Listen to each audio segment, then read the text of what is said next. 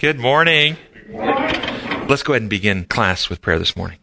Gracious Heavenly Father, we thank you for this opportunity to come and study. We ask that your Spirit will enlighten our minds, that we will be able to put the pieces together of this controversy between you and evil, and that we can be participants in your kingdom and share the good news of your character of love. We pray in your holy name. Amen.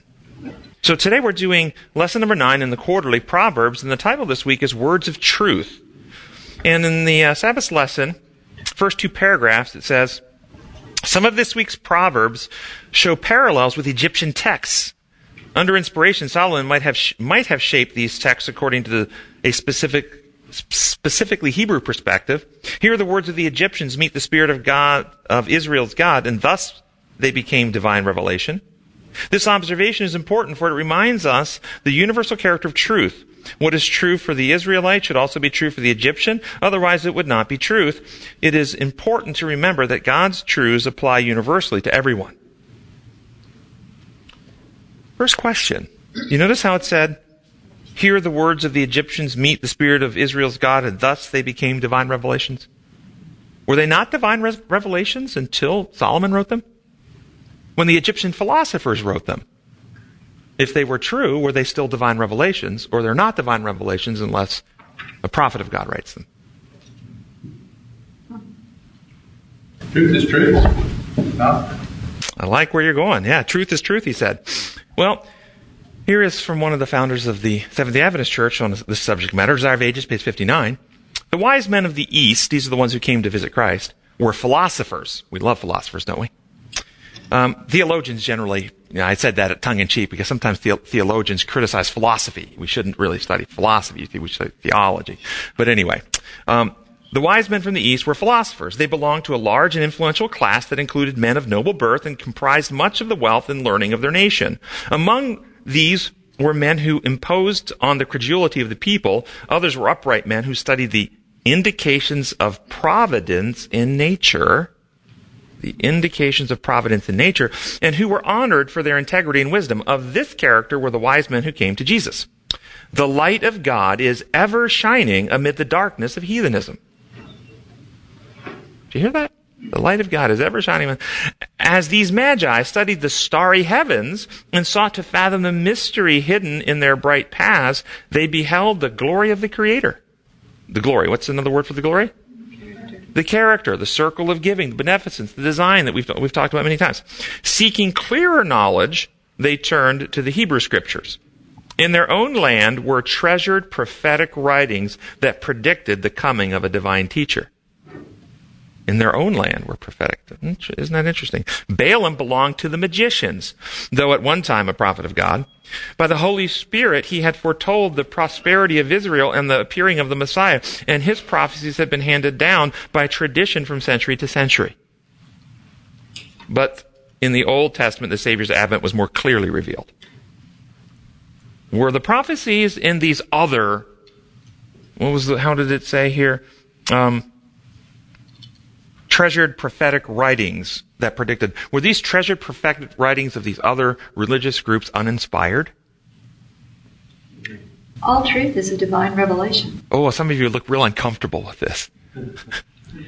You see, is truth less inspired if it comes from a non-Christian source? No. Isn't that interesting? Yes. Do you know that this is a bias that many people have? One of the criticisms of the immature in Christ, the childlike in Christ, is to criticize the source rather than evaluating the message to see whether it's consistent with divine truth. Some time ago, when I first became familiar with Kohlberg and his 6 levels, we're going to do 7 levels of moral development, and he did 6 levels of moral development and presented them. One of the legally minded critics of our class criticized on the basis that he was a humanist, and we can't have truth coming from a humanist. Therefore, we shouldn't believe what I was suggesting, because a humanist wrote some of these things. Humanists can't be enlightened by God? They can't discover truth? Did Nebuchadnezzar write? I don't know if Nebuchadnezzar wrote or not. I don't know. Do you see the foolishness of such arguments? If it is truth, then it is inspired, for all truth comes from God. But people argue this as a way of devaluing and ignoring truth and rejecting something that doesn't fit their current view. This is why they use this argument. I've seen the same method done with Ellen White, arguing that, well, she plagiarized something. If she plagiarized it, then we can't have value in it. We can't trust it. We won't read it. We won't use it. Well, I use this analogy for those people. Imagine your wife had cancer and an oncologist published a new treatment in the Archives of Internal Medicine, which works. It actually puts the cancer into remission for who take it, but you discover sometime later that he plagiarized his work from somebody else's work. Would you then not give your wife the treatment who was dying from cancer? Well, it's plagiarized. Well, it doesn't really matter, does it? The question is it true and does it work? That's the question, isn't it? But by that definition, Christ was a plagiarist. I mean, he quoted Old Testament scripture. But he didn't write it and publish it and put his name under it as the author. It was published in the New Testament. But he didn't write it, see? I'm with you there, though. I'm following you. So the question isn't whether something was plagiarized, but whether it's true. That's the question. Likewise, if you're talking to non-Adventists about the inspiration of Ellen White, you ever had an Adventist? You believe Ellen White's a prophet. You take her writings like the prophetic that she's inspired. What do you say to that? My answer is very straightforward. I say to them, isn't it true that spiritual things are spiritually discerned? That the carnal mind cannot understand spiritual truth without the help of the Holy Spirit? Absolutely, they'll say. Then to the degree that any human writing or human person speaks or writes truth, whether it's Billy Graham, Max Licato, Martin Luther, or Ellen White, they're only able to do it as the Holy Spirit enlightens their mind and enables them to do so. So stop focusing on whether you call her a prophet or not. Instead, focus on the writings and determine if it's consistent with Scripture and whether it's true or not. See, these arguments about, well, you think you're arguing whether she's inspired or not, misses the whole point. Then you're not actually evaluating the quality of the work to see whether there's truth there that can transform your life and bring you closer to Jesus. It's one of the devil's strategies. So the question for you all, have you developed the ability? Remember, it says in Hebrews, the mature are those who have developed by practice the ability to discern the right from the wrong. It's Hebrews 5:14. Have you developed the ability to recognize truth without someone else telling you it's true? Or for the Adventists, have you developed the ability to tell what's true without an Ellen G White quote to tell you it's okay to believe it that way? I can't tell you how many Adventists I've seen. I present truth from Scripture. I'll present a certain interpretation. And if there's not an Ellen White quote that will support me in it, they won't believe it. They have to have an Ellen White quote. There's also a lot of people who will not, if they're a Seventh-day Adventist, will not accept anything that's not written by a Seventh-day Adventist. That's another point. You won't read materials unless it's written by a Seventh-day Adventist. That's correct. And it doesn't matter whether they're a lad of God or not. If they're not a member of the Seventh-day Adventist denomination, if they're a Baptist or whatever other denomination, they can't be lad of God. There's some real sick thinking there. And so that shows you that these are children. They haven't developed the ability to think for themselves and discern right from wrong. But for those who need that Ellen White quote, this is out of Christian Education. First one is page 193, and it says, all truth, whether in nature or in revelation, is consistent with itself in all its manifestations. So if you understand truth and how truth works, then you can go and look at new ideas, and you can compare it because you can see, well, that is not consistent with revelation and nature. It's something inconsistent. We're misunderstanding in some way. And then the next quote is Christian Education 246. In the pursuit of knowledge, he is searching for truth, and all truth comes from God, the source of truth. All truth comes from God. So what I said earlier about all truth coming from God, therefore it's inspired, you see, I've got an Ellen White quote, so I'm still orthodox, you see. But even if there's a quote or a Bible verse given, we still have the responsibility to check out the context. Absolutely. We just can't take that one nugget and... Exactly. Responsibly applied. I saw a cartoon this week that showed an organizational chart turned on its side, 81, now as in 180 over here, and then all the branching, and it says, here's where we came into existence. It's finally understood what the Bible really says. Isn't Jesus lucky to have us? Did y'all hear that? Okay, he said he saw an organizational chart that showed AD 1, the year right after Christ. And then all this branching out of different groups and thought processes way down here in 2015. There's a little branch down here from all this branching. And it says, finally discover what the Bible means. Isn't Jesus lucky to have us? Yeah, that's good. When we think of the levels of moral decision making, what level does one have to achieve to be able to discern what is true? And as I looked at this, my current thought on this is at least level 5. Level 4 and below are what Paul describes as the immature, those who are not acquainted with righteousness, who haven't developed the ability yet to discern right from wrong. Level 5 is where you first start to love other people. That's level 5, love for other people.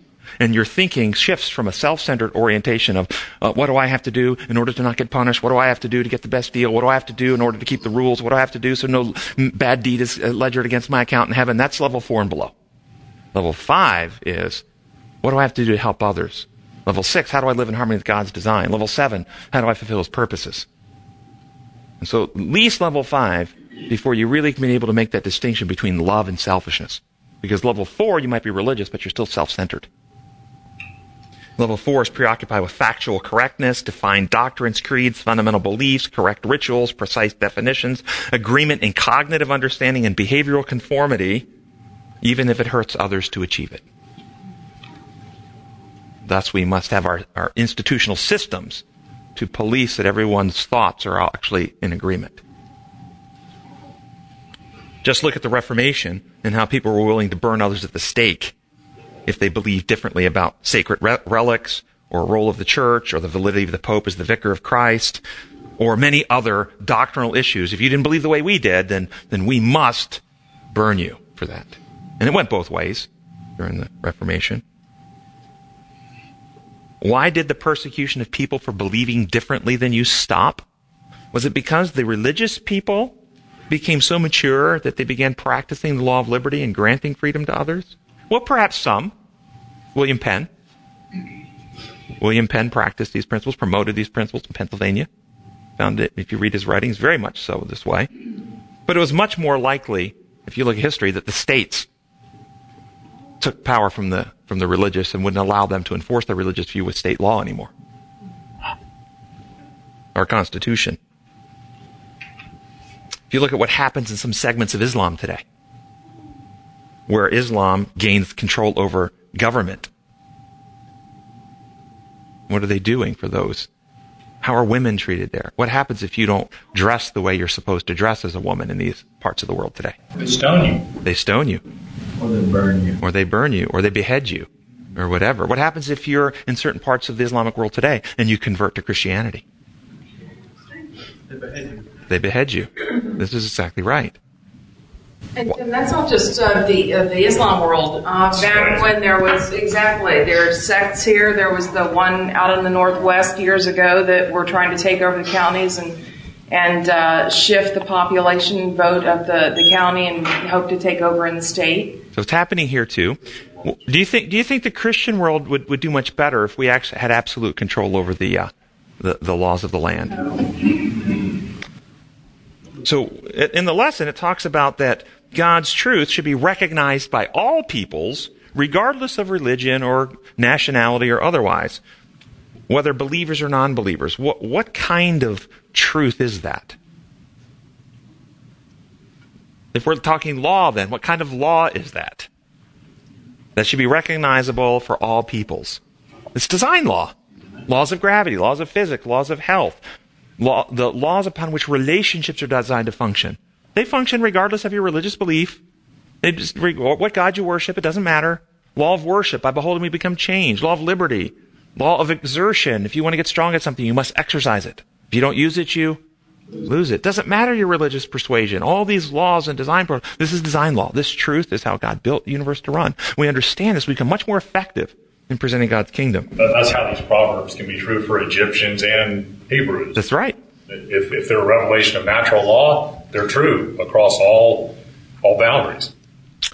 Sunday's lesson, the title, The Knowledge of Truth. What do you think of the title, The Knowledge of Truth? Is there a difference between knowing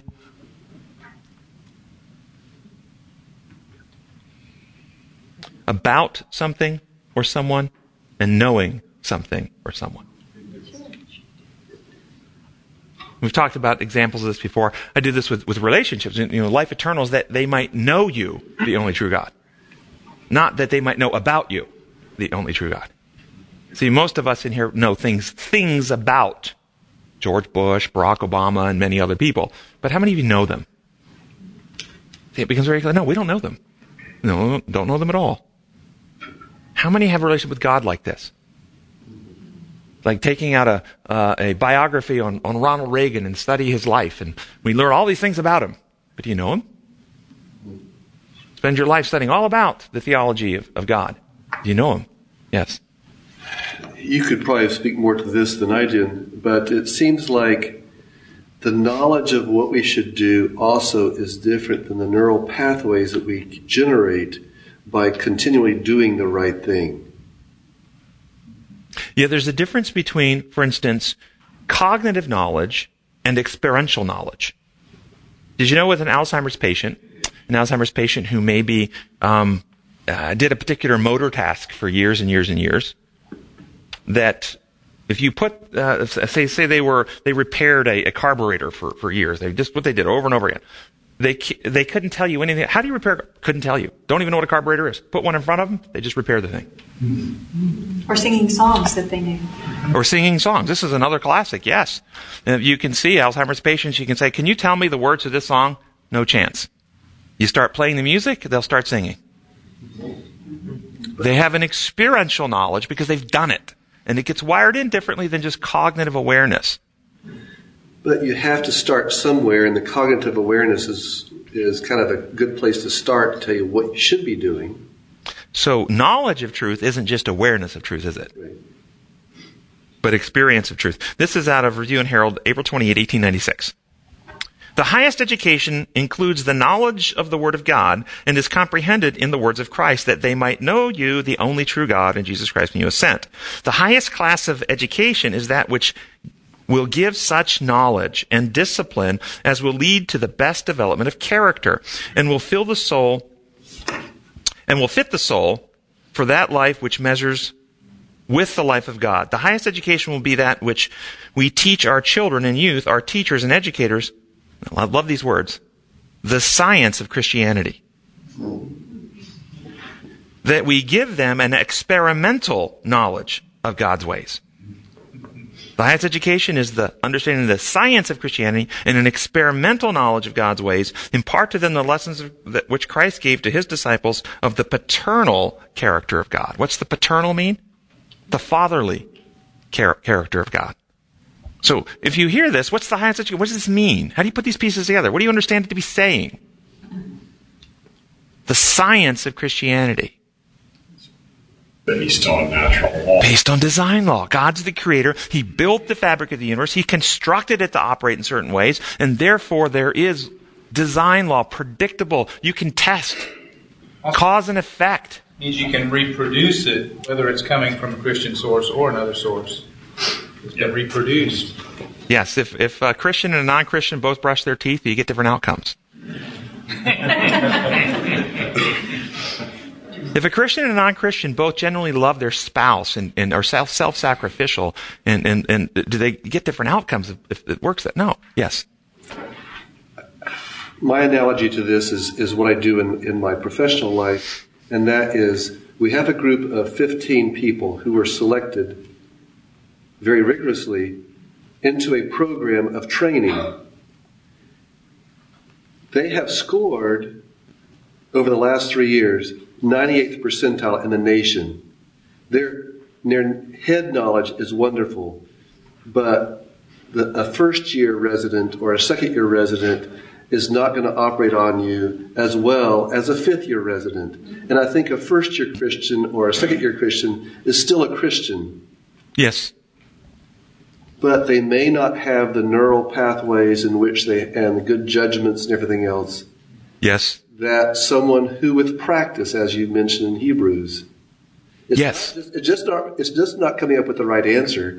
It's coming up with the right behavior and the right decision making and whatnot, because you've practiced and done it over and over again in a broad spectrum of environment, and thus you have experience with it. Right. And so are there ever times where a first-year resident, intern/resident, second year, might be asked to leave the program? Yeah. And would one of those factors be if they came to believe as a first-year intern they knew everything there was to know and there's nothing more to learn, and they couldn't be taught? Yeah. Would they be asked to leave? That'd be sad. It would be. And this, so he's right. And so if, as a babe in Christ, you remain teachable, this is what it says in Thessalonians, that those who are lost because, quote, they did not love the truth and thus be saved. They didn't have a heart that was willing to grow and advance. They didn't keep their minds open, forever developing an advancement in light and knowledge to keep growing and apply that in their development. They came to a point where we have the truth. They set down their stakes, their doctrinal stakes of truth. They began defending those doctrinal stakes, which means they had to reject any new advancing light because that would somehow uproot where they currently practiced. And they became traditionalists. And they practiced traditional medicine. They wanted to pull out the leeches and the bleeding. That sounds familiar or what? Yes. So I think this is great stuff. This is out of Bible Echo, December 19th. 1904. Experience is said to be the best teacher. Genuine experience is indeed superior to mere theoretical knowledge. But many have an erroneous idea of what constitutes experience. Real experience, now you're just going to follow this. Think of this, this is talking Christian life now. This is not talking surgical operating room. This is talking Christian life. Real experience is gained by a variety of careful experiments made with the mind free from prejudice, uncontrolled by previously established opinion and habits. The results are marked with careful solicitude and an anxious desire to learn, to improve, and to reform on every point that is not in harmony with physical and moral laws. Understanding design, how the world actually operates, how the universe is governed, that you test your theories with reality and you modify your conclusions based. Next paragraph. That which many term experience is not experience at all. It has resulted from mere habit or from a course of indulgence thoughtlessly and often ignorantly followed. There has not been a fair trial by actual experiment and thorough investigation with a knowledge of the principles involved in the action. Experience, which is opposed to natural law, which is in conflict with the unchangeable principles of nature, is not to be relied upon.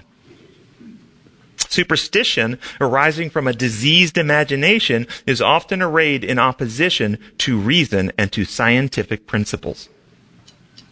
To many a person, the idea that others may gainsay what he has learned by experience seems folly and even cruelty itself. There's more errors received and held through false ideas of what experience of experience than from any other cause. Wow. This is Bible Echo, December 19, 1904. Isn't that brilliant? This is talking religious stuff. Have you experimented? Have you had trial and error? Have you checked your religious conclusions and beliefs with the design and how things actually work in reality? The integrative evidence-based approach we talk about in here. Yes. While you were talking, I just looked up the definition of the word science, and it was so interesting in the first few sentences of the quote you just read. She gave the Wikipedia definition of science. Exactly right. Not different method. That's what it is. Perfect. So, is God's law natural? The unchangeable principles of nature, is that what God's law is? So then what is superstition? What is superstition? Superstition is believing that if you break a mirror, you have 7 years bad luck, or walk under a ladder, or have a black cat walk in front of you, that somehow it changes your life. These are the classic examples of superstition. I just want to connect you with that, and let's go to some other ones. Superstition is believing that if you eat food offered to idols, that the idol now has power over you. That's superstition. Superstition is believing if you stop and get gas in your car on Sabbath, you're under Satan's power. Superstition is believing if you go to a movie theater, God's angels wait at the door. Superstition is living in violation of God's law, his design law, designed for life, and then praying for deliverance from the consequences. Smoking a pack of cigarettes a day, but praying for healthy lungs. Cheating on your spouse, but praying for a happy marriage. This is superstition. Superstition is believing If you name something, you have power over it. This is up and coming in Christianity right now. There's the naming theology going on, that if you name it, that you have power over it. And you can cast it out by naming it. You've heard this coming up? Superstition is believing that truth is only found in the King James Bible. This is superstition. Superstition is believing rituals have power and must be done in the right way or the proper geographic location. And if you don't do the ritual in the right way or do it in the proper location, then you haven't received the transforming benefit of that ritual. Superstition is believing one is in legal trouble with God and God requires a legal payment or else he'll kill you. This is superstition. Superstition is believing anything that requires you not to think, to shut down reasoning, and to believe things that are not consistent with the evidence that God has provided. That's superstition. You know, they gave in the olden days, you know where hocus pocus came from? When they did the Mass in Latin, hoc est corpus, the body of Christ. Hoc est corpus, hocus pocus, hocus pocus. They had no idea what it meant. Something magic was happening, though. And it's superstition to believe if you eat a wafer, it turns to flesh halfway down your esophagus before it hits your stomach. Superstition. What is true knowledge? It is not theoretical, cognitive, but it's experiential. Sadly, many Christians rest satisfied on theoretical knowledge of a superstitious nature and thus have no power. There's no power. And they live in fear and insecurity. With this in mind, look at the fifth paragraph, number 2. It says, Conviction. Students should know why these words of truth are certain. They should know why they believe what they do. Faith, by definition, is belief in what we don't fully understand. Nevertheless, we should have good reasons for the faith. I'm going to tell you this definition of faith, I believe, is a false definition. And it leads to superstition and believing in incredulous things. Yes. I read that this week, and I was very concerned about that statement. And I said, no, faith is trusting what you do know and understand, so that when something you don't understand presents itself, you will have confidence. This is exactly right. Faith, by definition, is not the belief in things we don't understand. Faith, by definition, is trust in someone you know without doubt is trustworthy. That's what faith is. Our faith is in God, not in the knowledge of the universe, not in how the universe of the future is going to turn out, not in how every system of the universe operates. We don't know all the details, everything. Our faith is not in all these systems. Our faith is in God. That's where our faith is. And God has provided abundant evidence of his existence and his trustworthiness, supremely revealed in the life and death of Jesus Christ, who gave himself for us. So our faith is never this faith without knowing. This is why so many people have very little faith, because they're told to believe in what you know ain't so. Believe even though you know better. Trust even though it doesn't make sense. Isn't faith trusting something that you've experienced to be true?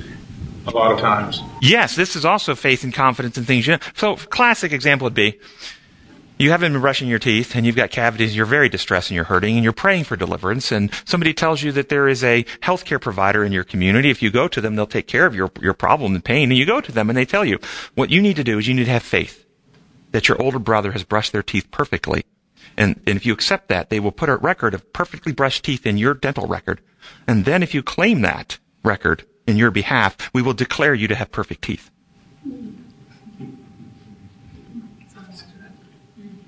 Do you understand what I just said is what is taught as the bastion, the core of penal substitutionary theology? And there's no power there. You're still sick. You're still hurting. You're not transformed. It's fabricated. It's superstition.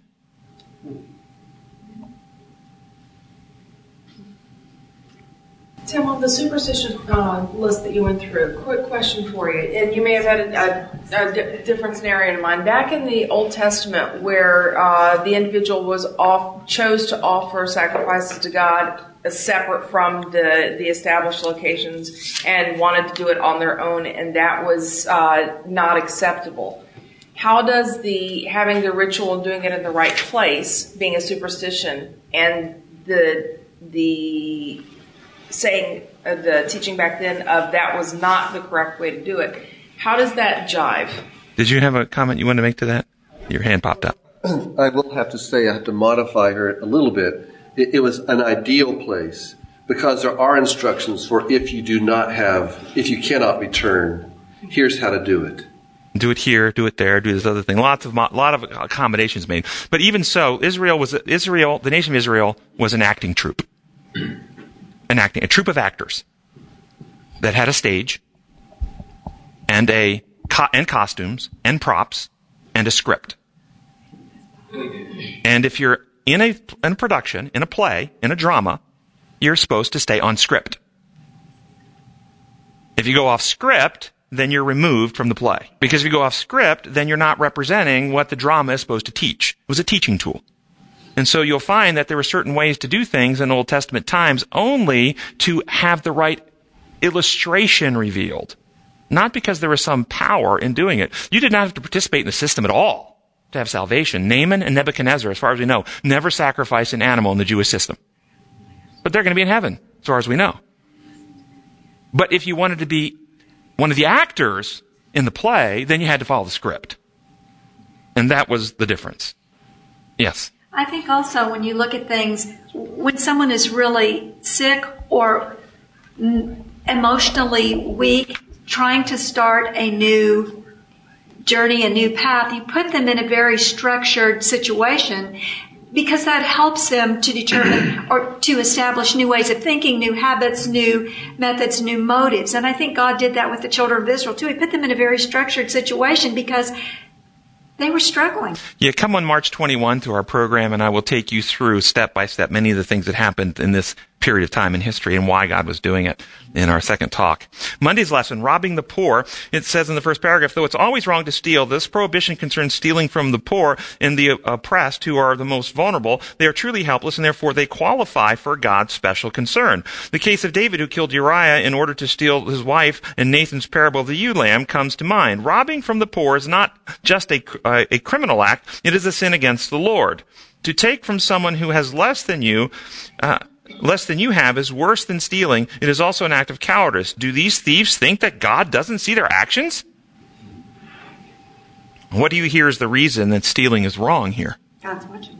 God's watching, and He's watching, and if you don't watch out, you know there's going to be an account. If you think I'm wrong about it, the next paragraph. Indeed, Proverbs 22:23 implies that even if the thief gets away with no human punishment, God will repay.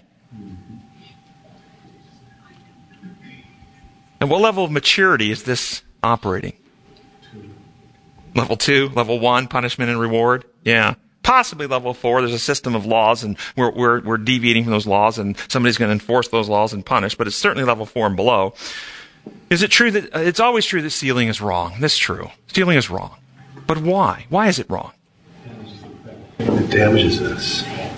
He says it damages us. So what does it do to the thief? It sears the conscience, it damages the reason, it warps the character, it inflames selfishness, and ultimately destroys the one who steals.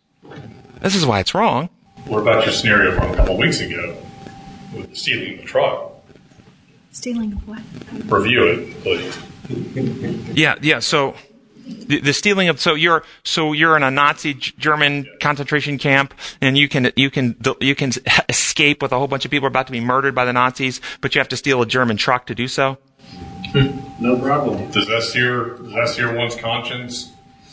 Well, see, the issue there isn't really probably stealing. Correct. It's other-centered. Yeah, you're focused on the well-being of others. Right. So stealing is about self-centered actions to aggrandize or promote self at the expense of another person, to take advantage of another one, to put one ahead, not to deliver someone who's being oppressed or injured. So what law lens do you see this through? Who created reality? How does the fabric of the cosmos work? What happens if you deviate from the design? So how does God repay? By removing His restraining hand and allowing people to reap what they've chosen. To stop interfering with the consequence. If you're out of harmony with His design and you persist and persist and persist, He eventually lets you reap what you've chosen. In order to set things right. Third paragraph, it says, So this warning, along with others in the Bible, speaks against those who are interested only in the immediate gains of their action and not the long-term results. They take possession and enlarge their properties at the expense of others, and they are willing to cheat and kill for that purpose. They may enjoy it now, but they will pay later.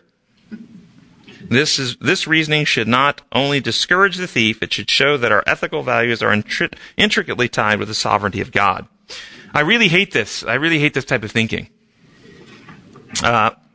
First off, what is suggested as the reason we should be discouraged from stealing in here? External. There's an accounting one day, and you'll be punished for doing wrong. And the problem with this theology and reasoning, first, is it motivates to what motivation? Fear. And self-centeredness. It's all about me, protecting myself, avoiding punishment, making sure that I get a reward in heaven. It puts me at the center, number one. This is the language that Paul speaks about in Hebrews 5 about the immature who haven't yet become acquainted with righteousness are focused on repentance from acts that lead to death. It's all about them and about their repentance. What Paul said to Timothy in First Timothy, that the law was not given for the righteous, but for the wicked, for the slave traders and the murderers and those who disobey their parents, whose people's hearts are still self-centered. It was given to diagnose them and let them know there's something wrong. So the first problem, it appeals to selfish motives. Second problem, to obey for this reason. If this is the reason that you obey, it creates rebels against God. It doesn't bring people into reconciliation with God to obey for this reason. This was the Jews 2,000 years ago obeying for this reason, and they hated God and they killed him. It creates rebels against God. People either become hard-hearted, Pharisees, and petty spies and judges, or they rebel against God completely, deny his existence, and leave the church. And for those of you who need an Ellen White quote to believe what I just said, Christ Object Lessons, page 97. The man who attempts to keep the commandments of God from a sense of obligation merely because he is required to do so will never enter into the joy of obedience. He does not obey. When the requirements of God are counted as a burden because they cut across human inclinations, we may know that the life is not a Christian life. And this is Signs of the Times, July 22, 1897. A sullen submission to the will of the Father will develop the character of a rebel. By such a one, service is looked upon as drudgery. It is not rendered cheerfully and in the love of God. It is a mere mechanical performance. If he dared, such a one would disobey. His rebellion is smothered, ready to break out at any time in bitter murmurings and complaints.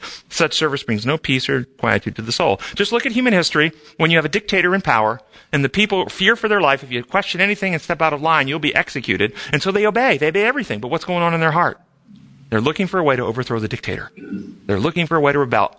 Or they become the pliable, thoughtless adherents that believe without question, and the dictator becomes the one they follow thoughtlessly. It's one of the two. And when we present God in this way, we create people that are self-centered. We drive people into rebellion away from the church and away from God, or we drive them into this thoughtless, mindless Christianity. And the third problem, it misrepresents God as a dictator who operates on laws no different than created beings make. He's not the creator who designs the fabric of the cosmos, and his laws are the protocols upon which reality operates. No. We've ripped him down off his throne, and we suggest that he just makes up rules like we do with no inherent consequence, but he's more powerful. He's got more angels with more flaming swords than we've got, so he can enforce his rules, and you better watch out because he's got a recording angel who's going to keep track of you, and if he finds out you've got something, you didn't get the proper legal pardon, then he will kill you. You better watch out. It distorts God's character, undermines trust. It obstructs the work of the Holy Spirit and keeps people trapped in religious cycles of abuse and violence. Thus, we find ourselves at the end of time where Paul warned Timothy in 2 Timothy 3, 1 through 5. But mark this. Mark it down. Mark this. There will be terrible times in the last days. When?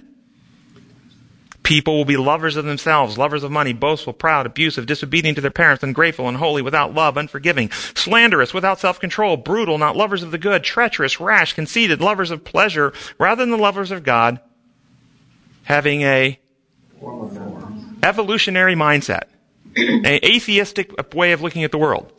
No, a form of godliness, but denying its power. These are religious people who have a legal humanistic, when I say human law construct projected on heaven, where they teach that God is a cosmic dictator who makes rules and will enforce those rules, and it has no power to deliver people. It just results in them becoming these petty spies and rebels in heart that are, and you can see it in the church. These are the legalistic people who have to keep all the rules, and if anybody doesn't keep the rule, they're the first to want to condemn. But of course, they want to do it under the right context. I want to pray for brother so-and-so in prayer meeting, and they want to out them. You know what I'm talking about, right? Yes, go ahead. You know, we scoff at some of the brothers and sisters out there that teach a hell and brimstone message, but yet how different is that message from it? This is exactly right. This is the essence of the beast. Bible imagery, beasts represent what? What do beasts represent in Bible imagery? Nations. Kingdoms of the world. And how do the kingdoms of the world govern? With what method? Coercion. Coercive pressure. Thus, when you teach God governs like that, you're teaching God is like the beast. It's beastly to do so. Back again to what's happening in the Islamic world. And when you have people being burned in cages because they believe different than you, or cutting their heads off because they believe different than you, this is beastly. The specific doctrine is irrelevant. Day of worship, form of baptism, method of communion, that doesn't matter. What matters is, are you coercing people to conform? That's what matters, yes. This sovereignty of God.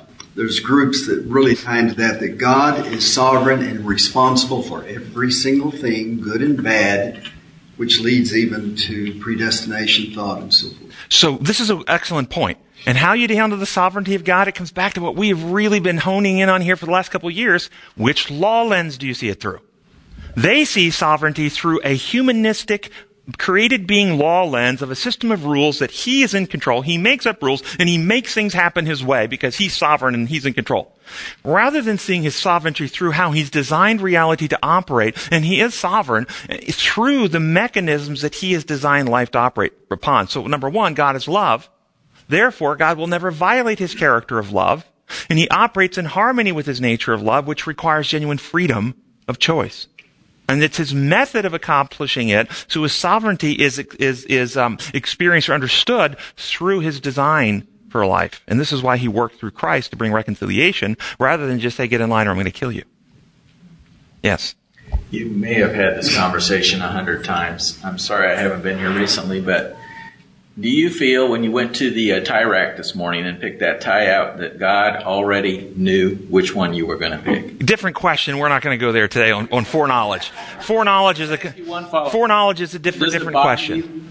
See, there's a difference between foreknowledge and causality, and people get confused under foreknowledge and causality. They think if God happens to know some people that if he knows the future decisions you're going to make, then he's causing the future decisions you're going to make. This is an error in thinking. It would be if you and I had a time machine, traveled into the future, watched the next Super Bowl, saw every play, come back today through time, and we now know, we have foreknowledge of what's going to happen. Are we causing it to happen? No, foreknowledge is not causality. And I do believe personally God has foreknowledge, and there's lots of evidence in Scripture for this. Either he's a fraud when he's having Noah preach that everyone can get on the ark, or he knew there would only be 8 people getting in the ark. If he didn't know, there should have been a fleet of arks being built. Seriously. So he's either doesn't know, or he's a fraud. Okay? So, and there's lots and lots and lots more examples. All right. So, those who again would like a quote from Ellen White to support this idea of compelling power. This is at our Desire of Ages 759. Rebellion was not to be overcome by force. Compelling power is found only under Satan's government. And this is Review and Herald, September 7. 1897. God could have destroyed Satan and his sympathizers as easily as one picks up a pebble and casts it to the earth. Of course, he's the creator. I mean, he's the creator. How hard would it be for the creator to destroy a created being? It's easy, okay? But by doing so, he would have given a precedent for the exercise of force. All compelling power, how much? All compelling power is found only under Satan's government. The Lord's principles are not of this order. He would not work in this line. This principle is wholly of Satan's creation. Get your mind around this, because so much of Christianity teaches that God is exactly like Satan says he is, and God uses Satan's method, and that God is going to come back. This is where the world is going to go. When Satan comes impersonating Christ, the world is going to go, this is our God. We waited for him because he's going to come back, and he's going to start with melodious words. He's going to talk about how he loves us all and how he's given his life for us, and he only wants to heal and restore us, but he has a law. And he's given us another chance. If you just obey his law, then he'll give us grace and forgiveness. But if not, justice will require that I punish you. And I'll first imprison you to try to convince you it's the right way to go. But if you still won't repent and love me, then I will be forced, because justice requires that I kill you. And the world is going to go, that's perfect. That's how God is. I read a quote in here about some of, last week I think it was, from people who have written online against what we teach here. And they actually said that to them, it is holy for God to act this way. It is Satan's version of God. And Satan will win the world, except for the few, the elect, who have actually come to know God themselves. So, I'm going to have to, there's so much good stuff in the lesson this week. I'm going to have to jump down. I'm going to skip the whole idea of being jealous of the wicked and skip the story in the lesson in Tuesday's lesson. Let's jump to Wednesday's lesson. The title for the day is What We Put in Our Mouths. In the first sentence, it says, it is no accident that the first human temptation concerned food. And when I read that, I laughed. I read it to Christy. I said, oh, this is hysterical. Because the implication is that the temptation regarding food was somehow calculated by the enemy and therefore wasn't an accident. Well, it is true it wasn't an accident, but it wasn't because it was calculated by the enemy. If God had said regarding a small little beautiful pond in Eden, all bodies of water upon the earth you may swim in except this pond, and the day you swim in this pond you will surely die, what would the devil tempted them on?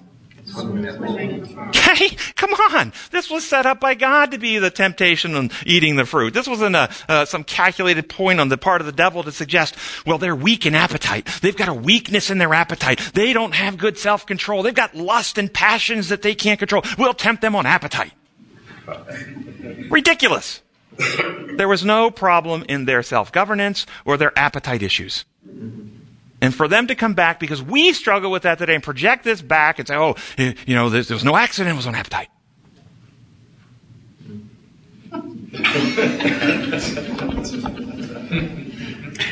So, if you actually need another one of those quotes to support me in this. Review and Herald, January 9, 1886. Eve believed the words of Satan, and the belief of that falsehood in regard to God's character changed the condition and character of both herself and her husband. They were changed from good and obedient children into transgressors. What was the sin?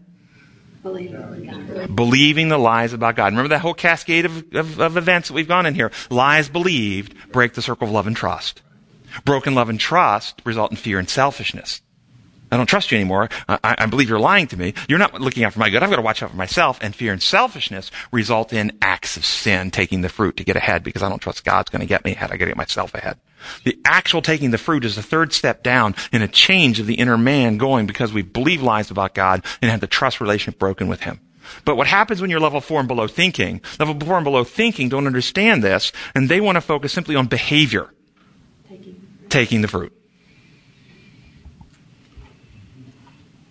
But it was and this is why Christ said, from the abundance of the heart, the mouth speaks. The good man brings forth good, the good in him. The evil man brings forth the evil in him. You say if you commit adultery, bad behavior, you commit sin. I say if you look at one with lust in your heart, blah, blah, blah. It's all, these behaviors are an expression of what's going on in the heart. And then the second paragraph talks about the wickedness and evil of alcohol. It says, who hasn't personally seen just how devastating alcohol can be? Surely not everyone who drinks becomes a drunk in the gutter, but most likely drunks in the gutter never imagined the first time they took a drink that that's where they would end up, and so forth and so on.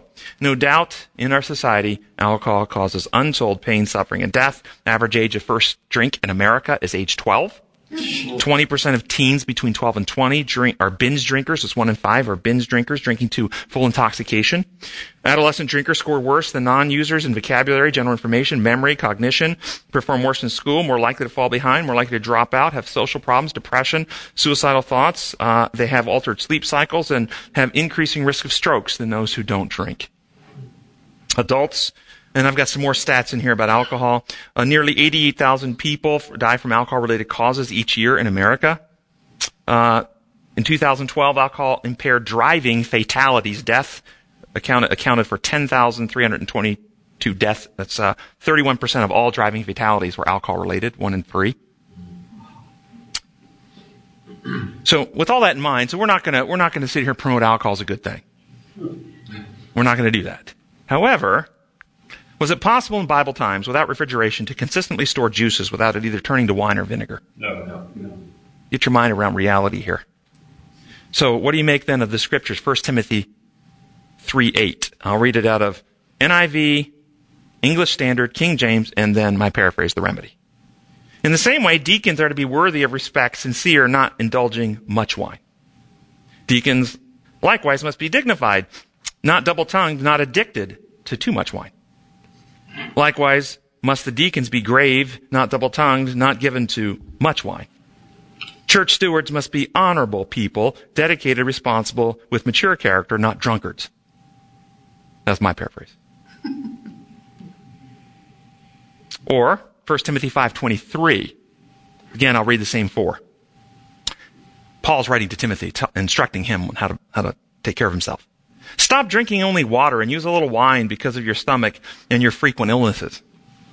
No longer drink only water, but use a little wine for the sake of your stomach and your frequent ailments. Drink no longer water, but use a little wine for thy stomach's sake and thine often infirmities. In my expanded paraphrase, as you travel, don't be so insistent on water only, and pure water may be causing many of your digestive problems. Drink a little wine, as the wine will often kill the contaminants and reduce your risk of sickness.